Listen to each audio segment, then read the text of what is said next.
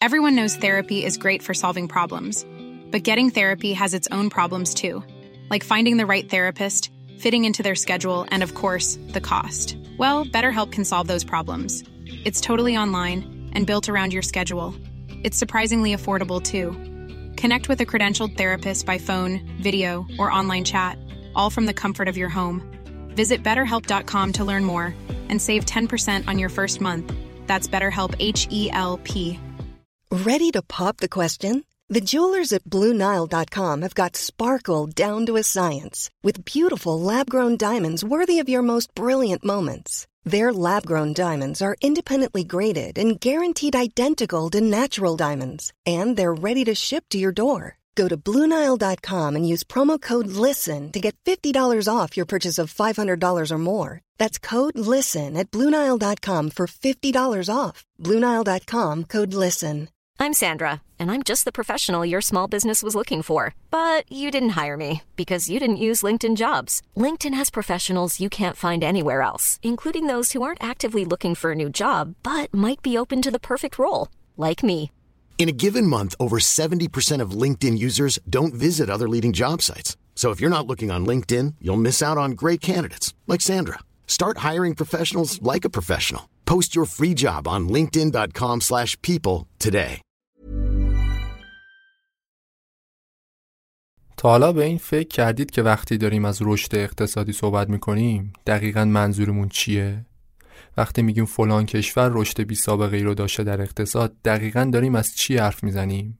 آمارامون رو از کجا آوردیم؟ بر چه مبنایی میگیم فلان کشور عقب مونده است؟ فلان کشور رشد اقتصادی داشته؟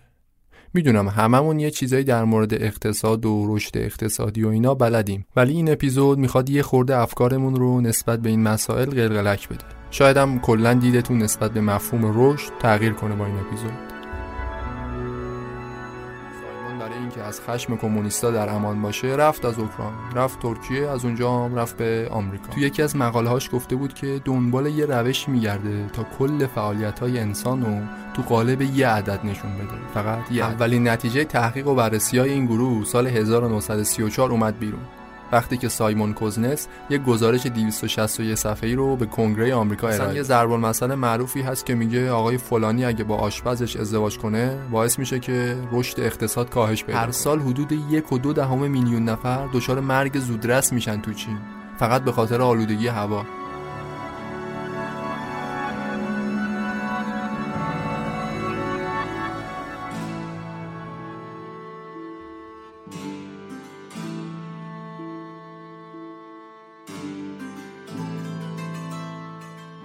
سلام اینجا پادکست معجونه. اپیزود 11 هم و آخرین اپیزود از فصل اول.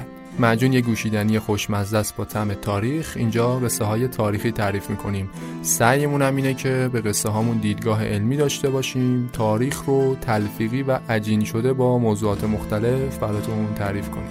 این اپیزود مهر ماه 99 منتشر میشه.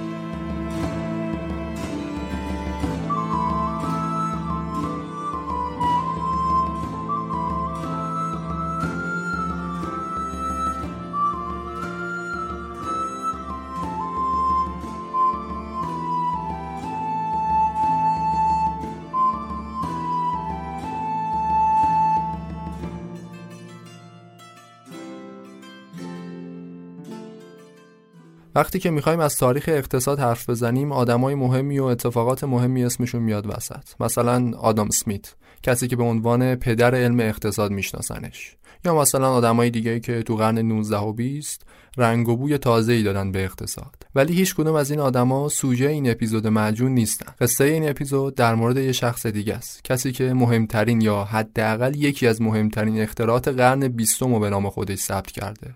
کسی که تعریف همه رو از اقتصاد از رشد اقتصادی تغییر داده. ولی خب قبل از اینکه به قصه این آدم برسیم یه مقدمه ای باید بگم. بگم اصلا مفهوم اقتصاد چی بوده که این آدم اومده عوضش کرده. خب تاریخ اقتصاد رو میشه به قبل و بعد از انقلاب صنعتی تقسیمش کرد. قبل از انقلاب صنعتی سیستم حاکم بیشتر سیستم ارباب رعیتی بوده سیستم فئودالی بوده اقتصاد و تولید مبتنی بر کشاورزی بوده. ولی بعد از انقلاب صنعتی سیستم کلا تغییر کرد. کشورها یواش یواش از کشاورزی رفتن به سمت صنعت. کشورهای اروپایی مثل انگلیس و فرانسه و هلند و اینا تونستن سریعتر از بقیه اقتصادشون از کشاورزی به صنعت اتکا بدن و از بقیه کشورهای دنیا جلو بیفتن. از کشورهای آفریقایی و کشورهای آمریکای لاتین جلو افتادن و داستان جوری شد که ما دنیا رو تقریبا جوری که اون موقع شد الان هم داریم همون جوری میبینیمش. از اینجا به بعد بود که دیگه رشد اقتصادی تازه معنا و مفهوم پیدا کرد. قبل از اون قبل از انقلاب صنعتی که سیستم فئودالی بوده رشد اقتصادی خیلی معنای خاصی نداشت. رشد یک کشور اون موقع تو این بود که یه پادشاهی حمله کنه و قلمرو کشورش رو افزایش بده.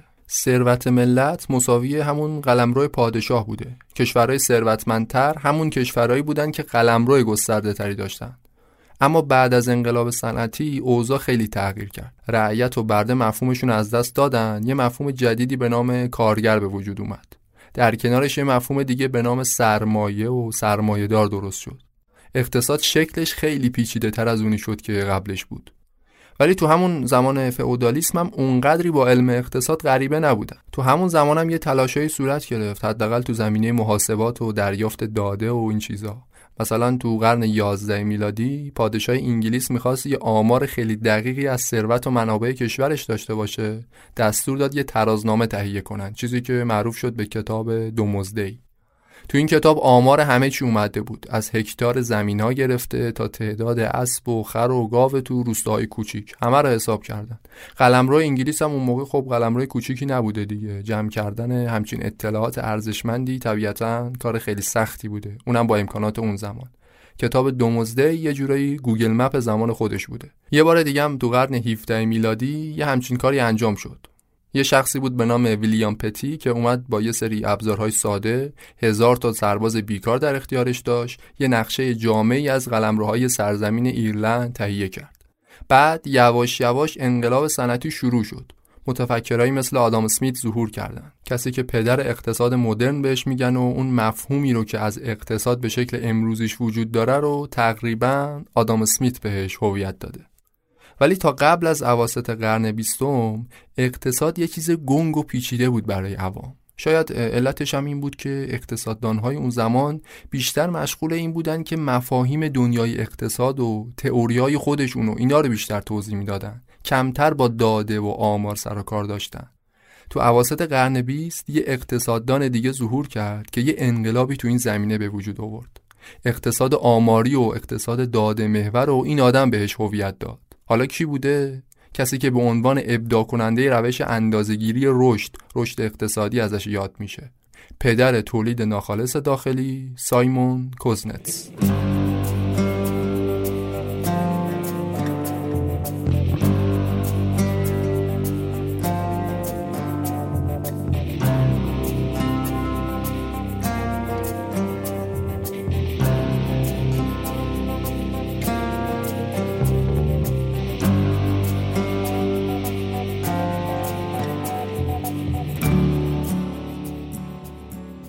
سایمون کوزنتس سال 1901 توی خانواده تاجر تو بلاروس به دنیا آمد. بلاروس اون موقع یه بخشی از امپراتوری روسیه تزاری بود. والدین سایمون از یهودی های سرشناس بلاروس بودن. خود سایمون هم به حزب منچویک ها گرایش داشت. منچویک ها یه شاخه میانه رو از حزب سوسیالیستا تو روسیه بودن. منچویک ها با بولشویک ها که دار دسته لنین بودن مخالف بودن. ولی در عین حال طرفدار تفکرات مارکس هم بودن. آخرش هم که خب می‌دونید دیگه سال 1917 بولشویک ها تو روسیه انقلاب کردن و حزب کمونیست رو تشکیل دادن. منشویک ها به خاطر اینکه با حزب حاکم مخالف بودن کلا حزب سیاسی شدن. سایمون اون سالا توی انستیتیو تو اوکراین مشغول تحصیل بود. تو زمینه های اقتصاد و ریاضی و تاریخ و اینجور چیزا. یه مدت که گذشت جنگ داخلی تو روسیه شدیدتر شد. اتحاد جماهیر شوروی کم کم داشت شکل می گرفت اوکراین هم که خب می‌دونید یکی از جماهیر سوسیالیستی شوروی بوده. سایمون برای اینکه از خشم کمونیستا در امان باشه رفت از اوکراین رفت ترکیه از اونجا هم رفت به آمریکا. تحصیلاتش رو تو دانشگاه کلمبیا ادامه داد. مدرک دکتراش رو هم سال 1926 گرفت.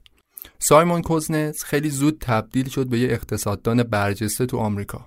تو دفتر ملی تحقیقات اقتصادی کار می‌کرد. تفاوتی که با همه اقتصاددانهای دیگه داشت این بود که سایمون عاشق کار کردن با داده ها بود. یه دید آماری خاصی داشت به اقتصاد. می‌گفت درسته که اقتصاد پر از عدد و رقمه ولی این عدد و رقم خیلی زیاد و خیلی هم غیر کاربردی. کار کردن باهاشون خیلی وقت گیره خیلی پیچیده است. تو یکی از مقالهاش گفته بود که دنبال یه روش میگرده تا کل فعالیت های انسان رو تو قالب یه عدد نشون بده فقط یه عدد. شانس با سایمون یار بود و اون دفتری که توش کار می‌کرد دفتر ملی تحقیقات مدیر این دفتر رابطه خوبی داشت با رئیس جمهور آمریکا. رئیس جمهور آمریکا حالا کی بوده اون موقع؟ هربرت هوور. کسی که تو کمپین های انتخاباتیش گفته بود اگه رأی بیاره چنان رونقی ایجاد می‌کنه که تو هر دیگی یه مرغ باشه و تو هر گاراژی یه ماشین. ولی تو دوران ریاست جمهوریش آمریکا با بزرگترین بحران اقتصادی تاریخش مواجه شد. اتفاقی که به اسم سقوط سهام وال استریت میشناسنش. در این حد بگم که این سقوط اونقدری به اقتصاد آمریکا ضربه زد که تقریبا از هر چهار تا شهروند آمریکایی یکیشون بیکار شد. تیم دولت به یه خونه تکونی اساسی تو اقتصاد کشور نیاز داشت. رئیس جمهور هوور و بعدش هم روزولت از نابغه اقتصاد سایمون کوزنتس برای عبور از این بحران تقریبا ده ساله استفاده کردند. سایمون تو سال 1933 وقتی که فقط 32 سالش بود مسئول این شد که روی حسابای درآمد ملی کار کنه. حالا یکم جلوتر میگم که تو این منصب جدیدش دقیقا چی کار می‌کرده. سایمون تخصصش همونجوری که گفتم کار کردن با داده ها بود. از اینکه داده های آماری رو به دست بیاره و تفسیرشون کنه عشق می‌کرد. معتقد بود برای اینکه بتونیم منابع رو خوب مدیریت کنیم اول باید بدونیم چی داریم از هر چیزی چقدر داریم تا بتونیم بعدش داشته رو مدیریت کنیم. اینکه بدونیم چی داریم من باز به تنهایی به درد نمی‌خوره. داده های خام بدون تفسیر مفت نمیارزه. منصب جدید سایمون فرصت خیلی خوبی بود براش تا بتونه رویای خودشو یعنی همون بیان کردن تمام فعالیت های انسانی تو قالب یه عدد رو به حقیقت بدل کنه. اون فهمید که قبل از هر چیز به یه آمارگیری دقیق احتیاج داره. برای همین اومد یه تیم تشکیل داد. اول یه تیم کوچیک برای خودش درست کرد بعد کم کم چند تا تیم دیگه هم تشکیل داد که کارش سرعت پیدا کنه. این تیما کارشون چی بود؟ کارشون آمارگیری بود. راه میافتادن تو خیابونا و جاده هر جایی که صنعتی وجود داشت و درآمدی حاصل می‌شد اینا می اومدن از نزدیک بازدیدش می‌کردن ازشون آمار می‌گرفتن. خود سایمون هم با مدیرها و صنعتگرها و مالکای مختلف از نزدیک گفتگو می‌کرد. گروه های دیگه هم زیر نظر سایمون داشتن همین کار رو جاهای دیگه انجام می‌دادن. دیتا هایی رو که به دست می آوردن با همدیگه به اشتراک میذاشتن. سایمون هم ساعت ها مشغول تفسیر این داده ها می‌شد. اولین نتیجه تحقیق و بررسی های این گروه سال 1934 اومد بیرون. وقتی که سایمون کوزنس یک گزارش 261 صفحه‌ای رو به کنگره آمریکا ارائه داد. سایمون با این کارش یه روح تجربی به اقتصاد داده بود. به مفهوم رشد و توسعه اقتصادی معنای جدیدی بخشیده بود. چیزی که سایمون تو دهه سی میلادی بهش رسیده بود تا سال 1942 در حال تکمیل شدن بود. این ابداع جدید یه روش دقیق و معتبر برای اندازهگیری رشد اقتصاد بود. روشی که باهاش می‌شد تمام فعالیت های انسانی رو در قالب یه عدد نمایش داد. چیزی که امروز به این اسم میشناسیمش تولید ناخالص داخلی.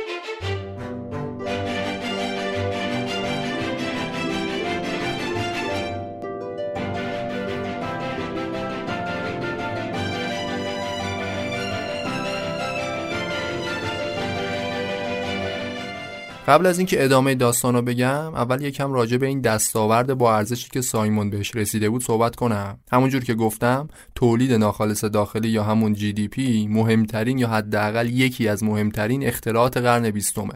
حالا اینجا می‌خوام خلاصه توضیح بدم که اصلا این تولید ناخالص داخلی که این هم اسمشو میشنویم اصلا چی هست؟ چطوری محاسبه میشه؟ اول یه تعریف ساده از جی دی پی بگم. تولید ناخالص داخلی یعنی ارزش تمام کالاها و خدماتی که توی واحد زمانی خاص دارن تولید میشن.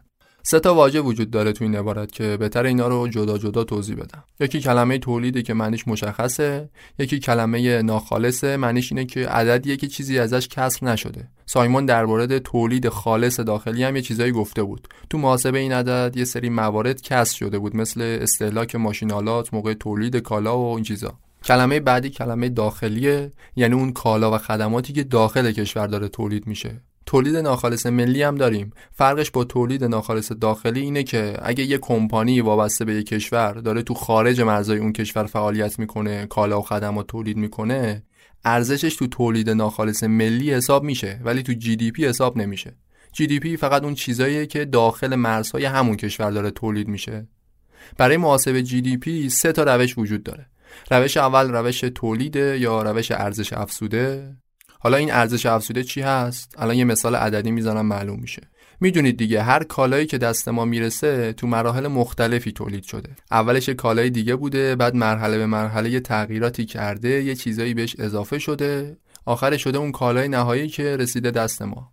مثلا نون که ما میریم می‌خریم اولش گندم بوده بعد آرد شده بعدا تبدیل شده به نون. ولی ما میریم فقط همون نون رو می‌خریم دیگه کاری با آرد و گندمش نداریم. حالا شما فرض کن قیمت یه دونه نون مثلا 2000 تومنه. قیمت اون مقدار آردی که برای پختن یه دونه نون مصرف میشه هم مثلا 1500 تومنه. قیمت اون گندمی هم که برای درست کردن همون مقدار آرد مصرف میشه هم مثلا 500 تومنه. خب اینجا گندم ارزش افزودش فقط خودشه یعنی همون 500 تومن.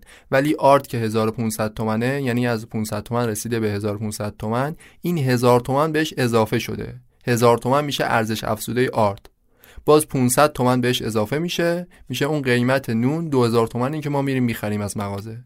یعنی ارزش افزوده نون 500 تومنه. حالا برای اینکه GDP به دست بیاد همه این ارزش افزوده رو با هم جمع می‌زنیم. 500 تومن ارزش افزوده گندم به اضافه 1000 تومن آرد به اضافه اون 500 تومنی که تبدیل به نون شد جمعا میشه 2000 تومن. 2000 تومن میشه GDP یه دونه نون از اول تا آخر.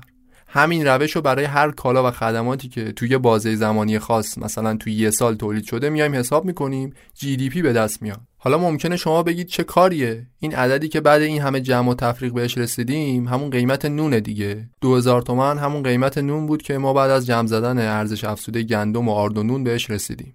به خاطر اینه که اصلا قیمت هر چیزی ارزش افزوده همه کالاهای قبل از خودش و ضمن خودش داره. حرف شما کاملا درسته ولی این روش روش دوم محاسبه جی دی پیه یعنی روش مخارج. تو این روش میگن آقا شما به جای اینکه خودتو بکشی حساب کنی ببینی چی تولید کردی بیا مخارج مصرف کننده ها رو حساب کن. بالاخره هر چی که تولید میشه یه مصرف کننده میاد اونو می‌خره دیگه. حالا این مصرف کننده ممکنه مردم باشن سرمایه گذار باشه یا خود دولت باشه.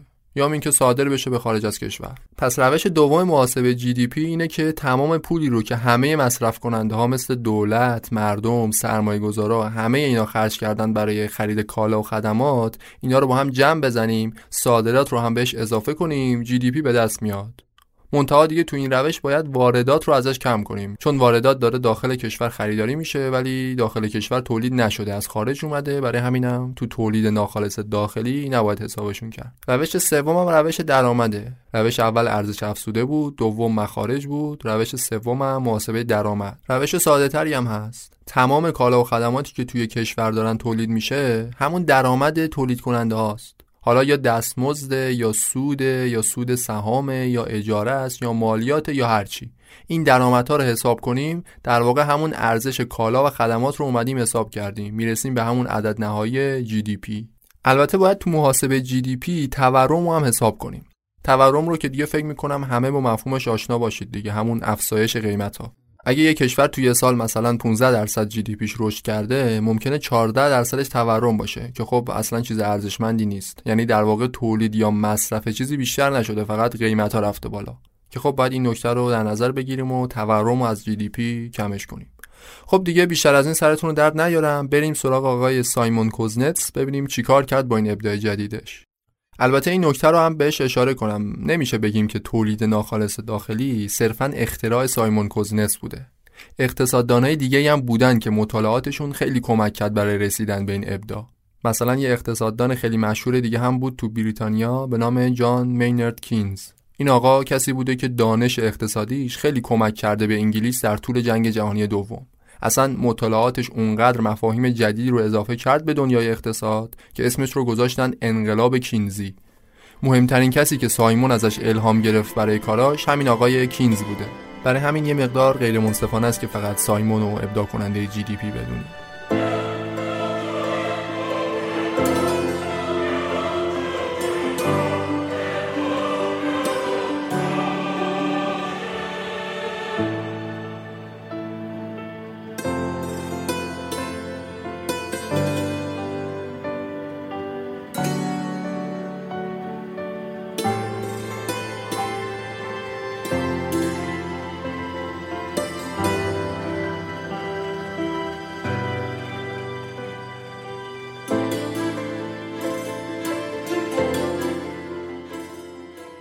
آقای سایمون کوزنس بعد از اینکه ابداع جدیدش رو به کنگره آمریکا معرفی کرد تازه فهمیدن که چه آدم شاخی بوده کشفش نکردن. سریع گذاشتنش عضو انجمن آماری آمریکا بشه. دانشگاه هم تدریس می‌کرد دفتر حسابای ملی هم که بود از قبل دیگه حسابی سر شلوغ شده بود تو اواخر دهه سی. ابداع سایمون یه مفهوم جدید بود تو دنیا. تازه اون اوایل دهه چل کم کم داشت به رسمیت شناخته می‌شد که از شانس بدش جنگ جهانی دوم شروع شد. دنیا کلا رفت تو فاز جنگ. ولی تو همون زمان جنگ هم سایمون بیکار نبود. شده بود دستیار مدیر برنامه ریزی و آمار هیئت جنگ. تا سال 1944 هم تو این سمتش باقی موند تو آمریکا. بعد از اینکه جنگ تموم شد تازه سایمون فرصت پیدا کرد که راه خودش و راه تفکراتش رو به دنیا باز کنه. رفت به عنوان مشاور اقتصادی به دولت‌های دیگه کمک کرد. چین، ژاپن، اسرائیل، کره جنوبی سیستمای آمارگیری و اطلاعات اقتصادی این کشورها رو کمک کرد که تقویت کنند. تو خود آمریکا هم مدام به سمت‌ها و افتخارات بزرگی می‌رسید. رئیس انجمن آماری آمریکا، چهار سال بعدش رئیس انجمن اقتصادی آمریکا، از اونور تدریس و آموزش هم رها نکرد. تو دانشگاه های مختلف به عنوان استاد تدریس می‌کرد. دانشگاه جان هاپکینز، دانشگاه پنسیلوانیا، هاروارد، سال 1971 هم برنده نوبل اقتصاد شد. سایمون ده 15 سال آخر زندگیش خیلی دستاورد خاصی نداشت و آخرش هم 8 جوان 1985 از دنیا رفت.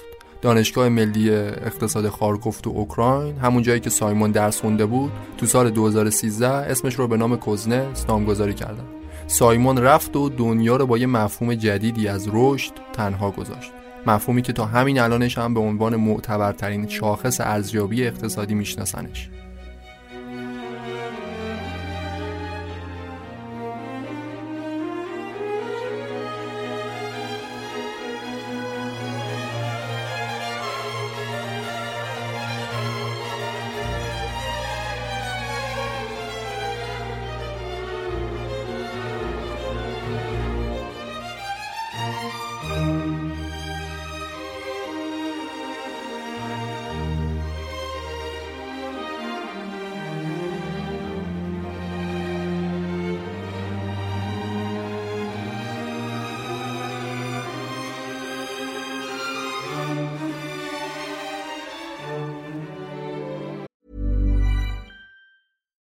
To pop the question? The jewelers at BlueNile.com have got sparkle down to a science with beautiful lab grown diamonds worthy of your most brilliant moments. Their lab grown diamonds are independently graded and guaranteed identical to natural diamonds, and they're ready to ship to your door. Go to BlueNile.com and use promo code LISTEN to get $50 off your purchase of $500 or more. That's code LISTEN at BlueNile.com for $50 off. BlueNile.com code LISTEN.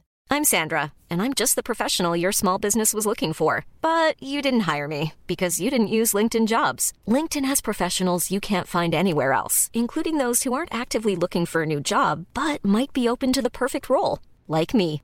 In a given month, over 70% of LinkedIn users don't visit other leading job sites. So if you're not looking on LinkedIn, you'll miss out on great candidates like Sandra. Start hiring professionals like a professional. Post your free job on linkedin.com/people today.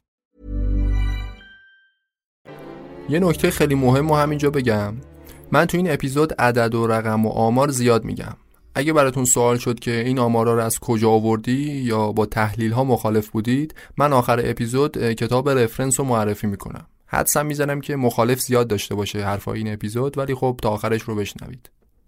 رویای سایمون این بود که تمام فعالیت های انسانی رو تو قالب یه عدد بیاد بیان کنه دیگه. عددی که به عنوان GDP امروزه میشناسیمش. روش های محاسبه جی دی پی رو که توضیح دادم اگه یه مقدار دقیق بشیم توش می‌فهمیم که این روش ها فقط فعالیت های رسمی رو فعالیت هایی که تو سیستم رسمی دولت ثبت میشه فقط اینا رو میاد محاسبه می‌کنه. اگه هدف محاسبه رفاهی ملته اگه می‌خوایم تمام ارزش تولید و خدمات انسان ها رو بدونیم که چقدره خیلی از فعالیت های دیگه هم هستن که به حساب نمیاد. مثال واضحش در مورد کار خونگی زن هاست. تمام فعالیت هایی که خانم‌ها تو خونه انجام میدن و بابتش حقوق نمی‌گیرن تو جی دی پی حساب نمیشه. یعنی اصلا تو حساب و کتاب رشد کشور محاسبه نمیشه. کلا هر کاری که هر کسی انجام بده ولی بابتش پولی دریافت نکنه انگار که اصلا به پیشرفت اقتصادی کشورش هیچ کمکی نکرده. ولی می‌دونیم دیگه خیلی از این فعالیت ها که محاسبه نمیشن اتفاقا خیلی هم موثرن. مثلا طبق یه تحقیقاتی ثابت شده که اگه نوزادها اولین شیرشون رو از شیر مادر استفاده کنن نسبت به نوزادهایی که از شیر مادر استفاده نمی‌کنن پنج برابر کمتر دچار مرگ و میر میشن. مرگ و میر نوزادا اینجا مطرحه دیگه رفاه ملت. ولی تو محاسبه رشد اقتصادی کشور بر مبنای جی دی پی شما اگه شیر خوش بخری بدی به بچت به رشد اقتصاد کمک کردی. ولی اگه شیر مادر بدن بهش هیچ جا حساب نمیشه. یه محقق استرالیایی اومد حساب کرد. هر لیتر شیر مادر رو معادل 100 دلار در نظر گرفت. رسید به این نکته که مادرای استرالیایی روزانه یه چیزی حدود 4 میلیارد دلار شیر تولید می‌کنن. همین عدد تو آمریکا 53 میلیارد دلار بود. رقمی که هیچ وقت تو جی دی پی محاسبه نشد. تازه این قضیه شیر مادر یه قلمشه. یه خانومی اگه تو خونه از پدرش مراقبت کنه این ارزش کارش جای اقتصاد حساب نمیشه. ولی اگه تو خونه سالمندان استخدام بشه و از پدر بقیه بیاد مراقبت کنه در واقع به رشد اقتصاد کمک کرده. GDP می‌تونه ارزش یه بطری آب معدنی تو سوپرمارکت محلتون رو محاسبه کنه. ولی نمی‌تونه. ارزش کار یه دختری رو که تو اتیوپی ساعتها برای اووردن آب پیاده روی می‌کنه رو بیاد حساب کنه. اصلا یه ضرب المثل معروفی هست که میگه آقای فلانی اگه با آشپزش ازدواج کنه باعث میشه که رشد اقتصاد کاهش پیدا کنه. این ضرب المثل کنایه از این داره که اون خانم آشپز تا وقتی که شغلش آشپزی و بابت این کارش پول می‌گیره ارزش اقتصادی کارش تو GDP حساب میشه. ولی همین که میره خونه بخت و دم پختک بار می‌ذاره دیگه ارزش این کارش که دقیقا همون آشپزیه هیچ جا حساب نمیشه. یکی از امکانهایی که قرار بود جی دی پی به ما بده این بود که بتونیم سطح پیشرفت کشورها رو طبق یه معیار واحد با همدیگه مقایسه کنیم. ولی خب می‌دونید دیگه تو دنیای امروز قوانین ملی خیلی تاثیرگذارتر از قوانین جهانی هن. مثلا یه جایی از دنیا یه جور فعالیت اقتصادی قانونیه تو آمارهای دولت محاسبه میشه ولی یه جای دیگه همون فعالیت غیر قانونیه هیچ جا حساب نمیشه.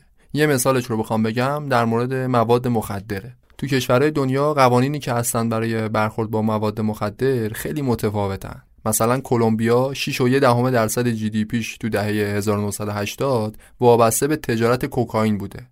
با اینکه همون موقع تو خیلی از کشورهای دیگه تجارت کوکائین اصلا غیر قانونی بوده.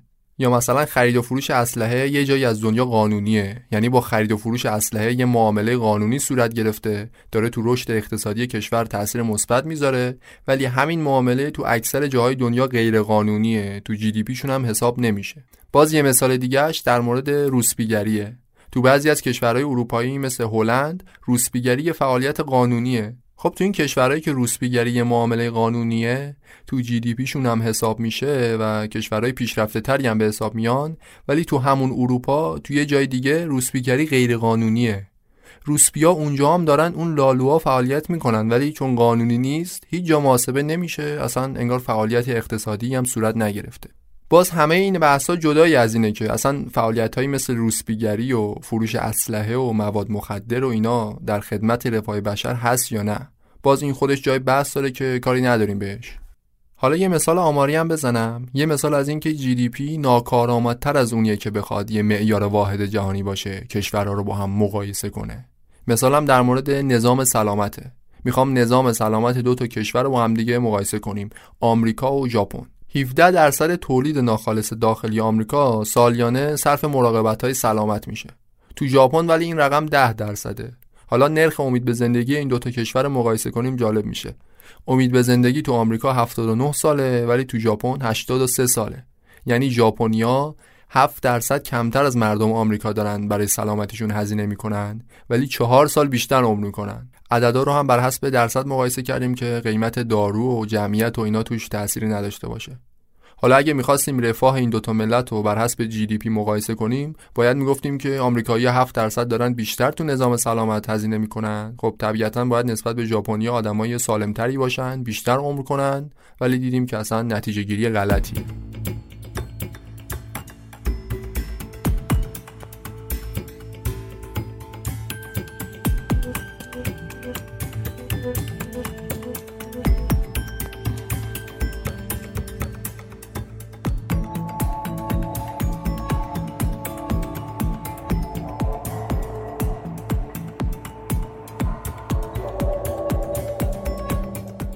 یکی از ایرادهای مهم رشد اقتصادی یا بهتره بگم بزرگترین ایرادی که میشه بهش گرفت مسئله محیط زیسته. اگه یه تالاب خشک بشه تبدیلش کنن به یه مرکز خرید اقتصاد پیشرفت کرده. چرا؟ چون ارزش اقتصادی یه مرکز خرید تو GDP حساب میشه ولی ارزش یه تالاب حساب نمیشه. این موضوع اونقدر مهمه که یه مفهوم جدیدی ابداع شده به نام تولید ناخالص داخلی سبز. این مفهوم میگه که شما اگه یه واحد تولیدی داری مثلا یه کارخونه داری که تولیداتش رو داری حساب می‌کنی تو GDP آلاینده هاش رو هم بیا حساب کن. اثر منفی رو که رو طبیعت می‌ذارم حساب کنن. از ارزش اقتصادیش کم کنین و حالا اینکه ارزش طبیعت اصلا چطور محاسبه میشه رو یکم جلوتر میگم. درباره اثر منفی رشد اقتصادی رو طبیعت بخوایم مثال بزنیم چین بهترین مثالشه. اصلا رشد اقتصادی که میگن همه یاد چین میفتن کشوری که از سال 1992 تا 2010 به رشد اقتصادی 10 درصد در سالش ادامه داد و از یه اقتصاد فقیر تبدیل شد به یه ابرقدرت اقتصادی. همه هم خوشحال کف و سوت و هورا قافل از اینکه چیزی رو که به دست اومده بهای خیلی بیشتری بابتش پرداخت شده. هر سال حدود یک و دو دهم میلیون نفر دچار مرگ زودرس میشن تو چین فقط به خاطر آلودگی هوا. پکن آلوده ترین شهر دنیاست دیگه. دو پنجم آب رودخونه های چین غیر قابل آشامیدنن. یه شیشمشون اونقدر آلودن که کلا برای هر گونه مصرفی غیر قابل استفادن از فرسایش خاک و فاضلاب کارخونه ها و آلایندگی نیروگاه ها که دیگه نگم براتون.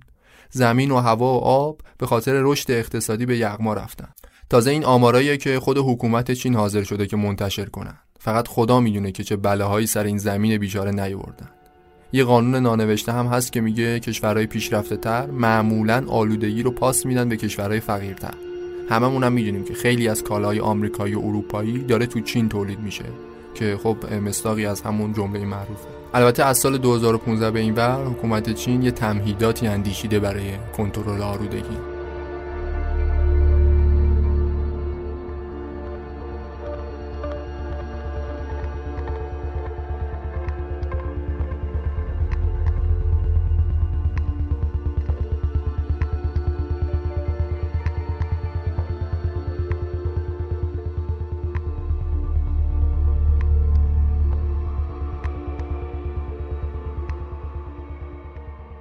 یادتونه اول اپیزود گفتم پادشاه انگلیس یه ترازنامه از منابع کشورش تهیه کرد؟ اسمش هم شد کتاب دومزدی ارزش همه چیزو از گاو و گوسفند گرفته تا زمینای کشاورزی تو این کتاب اومده بود. حالا شاید بپرسید چرا کشورهای دنیا همین الانش نمیان همچین کاری کنن؟ جی دی پی فقط آمار تولید میده نه آمار منابع و یعنی یکی بیاد منابع طبیعی و غیر طبیعیمون رو ارزش گذاری کنه ببینیم چند چندیم چی داریم چی نداریم. جواب اینه که این کارم انجام دادن. سال 1997 یه اقتصاددان محیط زیست به نام رابرت کوستانزا اومدی روی منابع طبیعی ارزش گذاری کرد. طبیعت جهان رو به 16 تا زیستبوم مختلف تقسیم بندی کرد، ارزش هر کدوم رو جداگونه محاسبه کرد، بعدش همه رو هم جمع زد رسید به عدد 33 تریلیون دلار حدودا. نتیجه کاراش رو هم توی مقاله منتشر کرد که خیلی هم جنجالی شد مقالش. یعنی کل زیستبوم دنیا از جنگل و دریا و اقیانوس گرفته تا منابع گاز و چشمه های آب شیرین و همهشون با هم شدن 33 تریلیون دلار. قیمت گذاری اینا هم خیلی کار آسونی نبود. مثلا ارزش یه جنگل یا یه اقیانوس رو بخوایم حساب کنیم طبیعتا کار سختیه. اینا روششون اینطوری بود که می‌گفتن آقا مثلا یه جنگل چقدر میارزه؟ برای محاسبش باید فرض کنیم که اگه این جنگل یا این رودخونه نبود بشر چقدر باید هزینه می‌کرد تا جایگزینش کنه؟ مثلا برای محاسبه ارزش جنگل قیمت الوارهای درختاشو میومدن اندازه گیری می‌کردن. که خب البته این روش روش غلطیه. همون جنگله کلی اکسیژن تولید می‌کنه کربن دی اکسید جذب می‌کنه. برای سلامت انسان ها خیلی مفیده ولی اینا دیگه اینو حسابش نکردن. فقط همون ارزش اقتصادی کار اومدن حساب کردن. حالا کار نداریم حرف چیز دیگه است. حرف اینه که منابع طبیعی دنیا روز به روز در حال کاهشن. کاریش هم نمیشه کرد. اینا برای چی اومدن ارزش اقتصادی طبیعت رو محاسبه کردن؟ می‌خواستم ببینن اگه در مسیر رشد یه بخشی از منابع طبیعیمون رو از دست دادیم که خب اجتناب ناپذیرم هست چقدر ضرر کردیم؟ چی رو دادیم؟ چی به دست آوردیم؟ اصلا میارزیده این کارمون؟ نمیارزیده. مثلا اگه کشورمون توی سال فلان قدر ثروتمندتر شده فلان قدر رشد کردیم در ازاش چی رو دادیم که به اینجا رسیدیم؟ اصلا اساس رشد همینه دیگه. رشد چیزی نیست جز تبدیل کردن یه شکلی از منابع به یه شکل دیگهش نفت رو به پول تبدیل کنیم میشه رشد. خیلی از کشورهای دنیا اصلا همینجوری رشد کردن. نروژ نفت اعماق زمینش رو استخراج کرد تبدیلش کرد به پول و طلا تو اعماق بانک ها همینجوری رشد کرد. البته به همین سادگی هم نبوده ولی خب یکی از اصولش همین بود. نتایج تحقیقات بانک جهانی رو بهتون بگم دیگه موضوع خیلی جالبترم میشه. برای اینکه بدونید طبیعت چقدر تاثیر داره تو رشد این رقمی رو که بانک جهانی اعلام کرد دیگه همه چی رو معلوم می‌کنه. بعد از اینکه اون رقم 33 تریلیون دلار ارزش طبیعت اعلام شد بانک جهانی اومد یه عددی رو اعلام کرد که دیگه توش همه چی رو حساب کرده بود. یعنی می‌خواست ببینه کلا دنیا چقدر میارزه. سه تا دستبندی ساده هم داشت. یکی منابع طبیعی یکی سرمایه های تولیدی یکی هم دارایی های نامشهود مثلا مثل ارزش نیروی کار و ارزش افراد متخصص و این حرفا. نتیجه شد 674 تریلیون دلار. رقم عجیبیه. کل این دعواهایی که تو دنیا هست سر همین 674 تریلیون دلاره. بعد بانک جهانی اومد گفت به طور میانگین 5 درصد از این 674 تا 5 درصدش متعلق به منابع طبیعیه. 5 درصد 674 تریلیون دلار رو حساب کنیم میشه تقریبا همون 33 تریلیون دلاری که تو بررسی های قبلی هم بهش رسیده بودن. نکته خیلی جالبترش ولی اینجاست. ثروت کشورها رو یعنی همون جمع منابع طبیعی و سرمایه های تولیدی و ثروت نامشهود و همه اینا رو به تفکیک کشورهای دنیا هم اومدن حساب کردن. کشورهای خیلی پیشرفته فقط دو درصد ثروتشون منابع طبیعیشون بود. از اون طرف کشورهای خیلی عقب افتاده سی درصد ثروتشون متعلق به منابع طبیعیشون بود. یه بار دیگه از اول بگم کل ثروت دنیا طبیعی غیر طبیعی همه چی. یه مقدار خیلی زیادی میارزه. از این مقدار کل 5 درصدش مال منابع طبیعیه. حالا این 5 درصد میانگینه بین همه کشوراست کشور به کشور بخوایم حساب کنیم اینجوری میشه که پیشرفته ها دو درصد ثروتشون منابع طبیعیشونه ولی کشورهای فقیر سی درصد ثروتشون منابع طبیعیشونه. یعنی یک کلام ختم کلام. کشورهای تاپ دنیا تنها کاری که کردن این بوده که منابع طبیعیشون رو به شکل درست اومدن تبدیل کردن به ثروت غیر طبیعی. اسم این کار میشه رشد اقتصادی.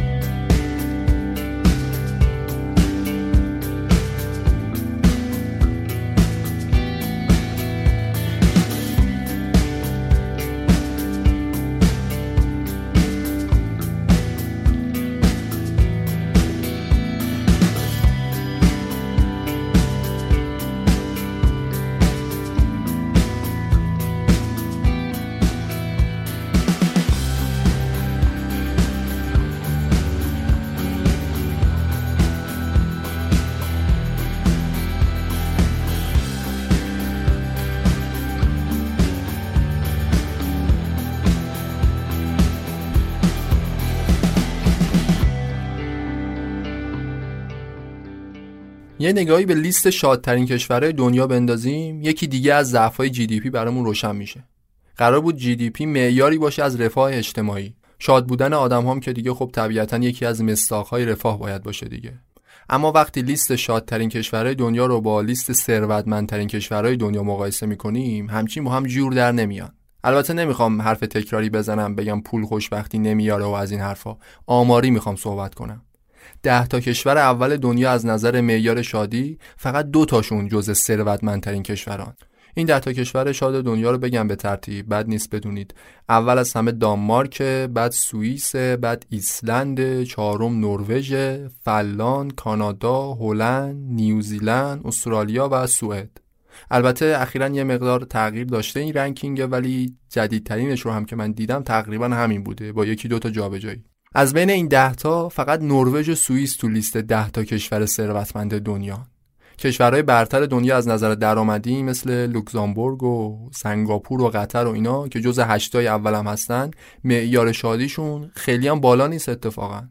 با یه قضیه هم فقط اینا نیستن. کاستاریکا رتبه شادیش 14 همه ولی 77 مین کشور از لحاظ درآمدیه. اینجا یکم واژه های درآمد و ثروت و تولید و اینا رو دارم به جای هم به کار می‌برم که ذهن شما اذیت نشه. منظورم از همشون یه چیزه. حالا ممکنه شما بگید که این کشورهایی که فقیرن چیکار می‌کنن که شادن؟ خب یه سری عوامل دیگه بهشون کمک می‌کنه دیگه. مثلا طلاق توشون کمه دست جمعی زندگی می‌کنن. بعضی وقتا یه سری اعتقادات مثل باورهای مذهبی کمکشون می‌کنه که شاد زندگی کنن. مثلا آدمایی که به سوال خدا در زندگی من مهم است جواب مثبت داده بودن سه و نیم لول نسبت به کسایی که جواب منفی داده بودن شادتر بودن. یا مثلا یکی از دلایلی که آمریکا نسبت به کشورهای اروپایی معیار شادیش بالاتره اینه که مردمش بافت مذهبی بیشتری دارن. اگه براتون سوال شده که رتبه ایران چندم تو این رنکینگ شادی 117 همی ما بر اساس آخرین رتبه بندی که تو سال 2019 اعلام شده. خلاصه اینکه تولید ناخالص داخلی اونطور که سایمون رویاش رو داشت نمی‌تونه بیانگر همه چیز باشه. دیدیم که رفاه اجتماعی شادی سلامتی با خیلی چیزهای دیگه مغایرت داره این معیار. اینکه یه عددی باشه که همه چیز رو نشون بده خیلی ایده خوبیه ولی تقریبا نشدنیه. همه اطلاعات رو اگه بخوایم توی یه عدد خلاصه کنیم تنها راهش اینه که واحد اندازهگیری همه دیتاهامون یکی باشن. سایمون می‌گفت همه چی رو بیایم تبدیل کنیم به دلار سنت ارزششون رو محاسبه کنیم ولی حواسش نبود که خیلی چیزا رو نمیشه با خطکش دلار اندازه گرفت. شادی رو نمیشه امید به زندگی رو نمیشه هوای پاکیزه رو نمیشه به دلار سنجید. یا باید یه راهی برای تبدیل کردن اینا به دلار پیدا کرد یا کلا بیخیالش شد.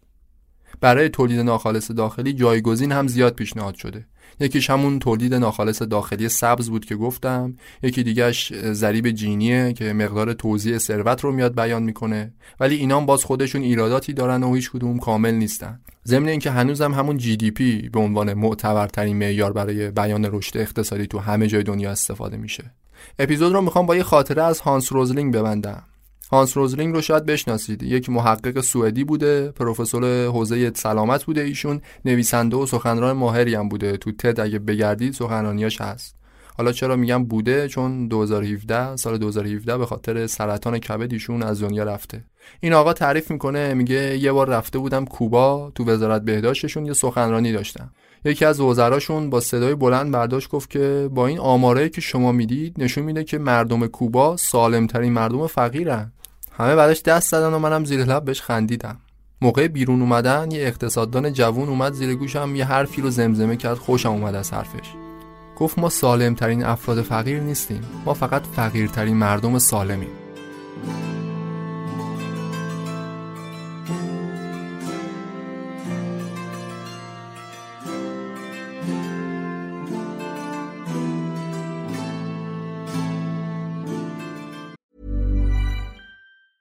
Hi, I'm Daniel, founder of Pretty Litter. Did you know cats tend to hide symptoms of sickness and pain? I learned this the hard way after losing my cat, Gingy. So I created Pretty Litter, a health monitoring litter that helps detect early signs of illness by changing colors, saving you money and potentially your cat's life. Pretty Litter is veterinarian developed, and it's the easiest way to keep tabs on your fur baby's health right at home. Go to prettylitter.com and use code ACAST for 20% off your first order and a free cat toy. Terms and conditions apply. See site for details. This Mother's Day, treat mom to healthy, glowing skin with Osea's limited edition skincare sets. Osea has been making clean, seaweed infused products for nearly 30 years. Their advanced eye care duo brightens and firms skin around your eyes, while the Golden Glow Body Trio nourishes and smooths skin all over. Go to OSEAMalibu.com and use code MOM for 10% off your first order site wide. یازدهمین اپیزود معجونم تموم شد رفرنسش کتابی بود به نام توهم رشد نوشته دیوید پلینگ. آمارها و تحلیلهایی که گفتم از این کتاب بود برای همین ممکنه یه مقدار با آمارهای جدیدتر مقایرت داشته باشه. البته که این کتاب هم همچین قدیمی نیست. سال 2018 به چاپ رسیده. این قسمت آخرین اپیزود فصل اول معجون بود. برای همین یه مقداری مؤخره رو بیشتر می‌خوام کش بدم. مثل همیشه شما را دعوت می‌کنم به حمایت از پادکست. انگیزه و توان ما برای ادامه دادن پادکست تو فصل دوم کاملا بستگی داره به حمایت های شما. لینک حامی باش معجون که در توضیحات پادکست هست. ریالی و دلاری می‌تونید کمک کنید. هیچ اجباری هم نیست کاملا اختیاریه. گوش دادن به معجون به شرطی که از طریق اپ های پادگیر مثل کست باکس و اینا دانلود شده باشه یا اینکه از طریق لینک هایی که ما خودمون منتشر می‌کنیم دانلود بشه کاملا رایگانه. ولی خب تولید پادکست وقت و هزینه میطلبه. برای همین حمایت های مالی شما خیلی می‌تونه تاثیر خوبی داشته باشه. به خصوص اینکه معجون یه پادکست نوپا و مستقله. حمایت هم فقط حمایت مالی نیست. معرفی پادکست به بقیه می‌تونه حمایت بزرگتری باشه. تو فضای مجازی مثلا می‌تونید یکی از اپیزودها رو به اشتراک بذارید یا هر جایی که موقعیت رو مناسب دیدید اگه فکر می‌کنید که پادکست فارسی می‌تونه یه محتوای مفید باشه برای بقیه حتما این کار انجام بدید. حالا معجون می‌تونه یکی از پادکست هایی باشه که شما معرفی می‌کنید. تو فاصله بین فصل اول و دوم معجون ارتباط ما با شما بازم برقراره. هر جایی که عضوش هستید تلگرام اینستاگرام توییتر کست باکس یوتیوب تو هر کدوم از این عضو هستید می‌تونید مجون رو پیدا کنید حتی با یه سرچ فارسی. اونجا برامون کامنت بذارید از موضوعاتی که دوست دارید تو فصل دوم بشنوید بگید و هر موضوعی که دوست دارید با همون در میون بذارید. ما 10 تا موضوع رو برای فصل اول مجون آماده کرده بودیم که یکیشون دو قسمتی شد. فصل اول مجموعاً شد 11 تا اپیزود. قرار بود این 11 تا رو تو 6 ماه ارائه بدیم که خب یه مقداری بدقولی شد و یه چیز حدود 8 ماه طول کشید. فصل دوم و به زودی با برنامه دقیقتر و جدیتر ادامه میدیم. من مسعود فهیمی و نوید حقوقی پادکست مجون رو برای شما می‌سازیم. تقدیم به همه فارسی زبانان دنیا. آرزوی بهترینا رو دارم براتون. شاد باشید و پیروز.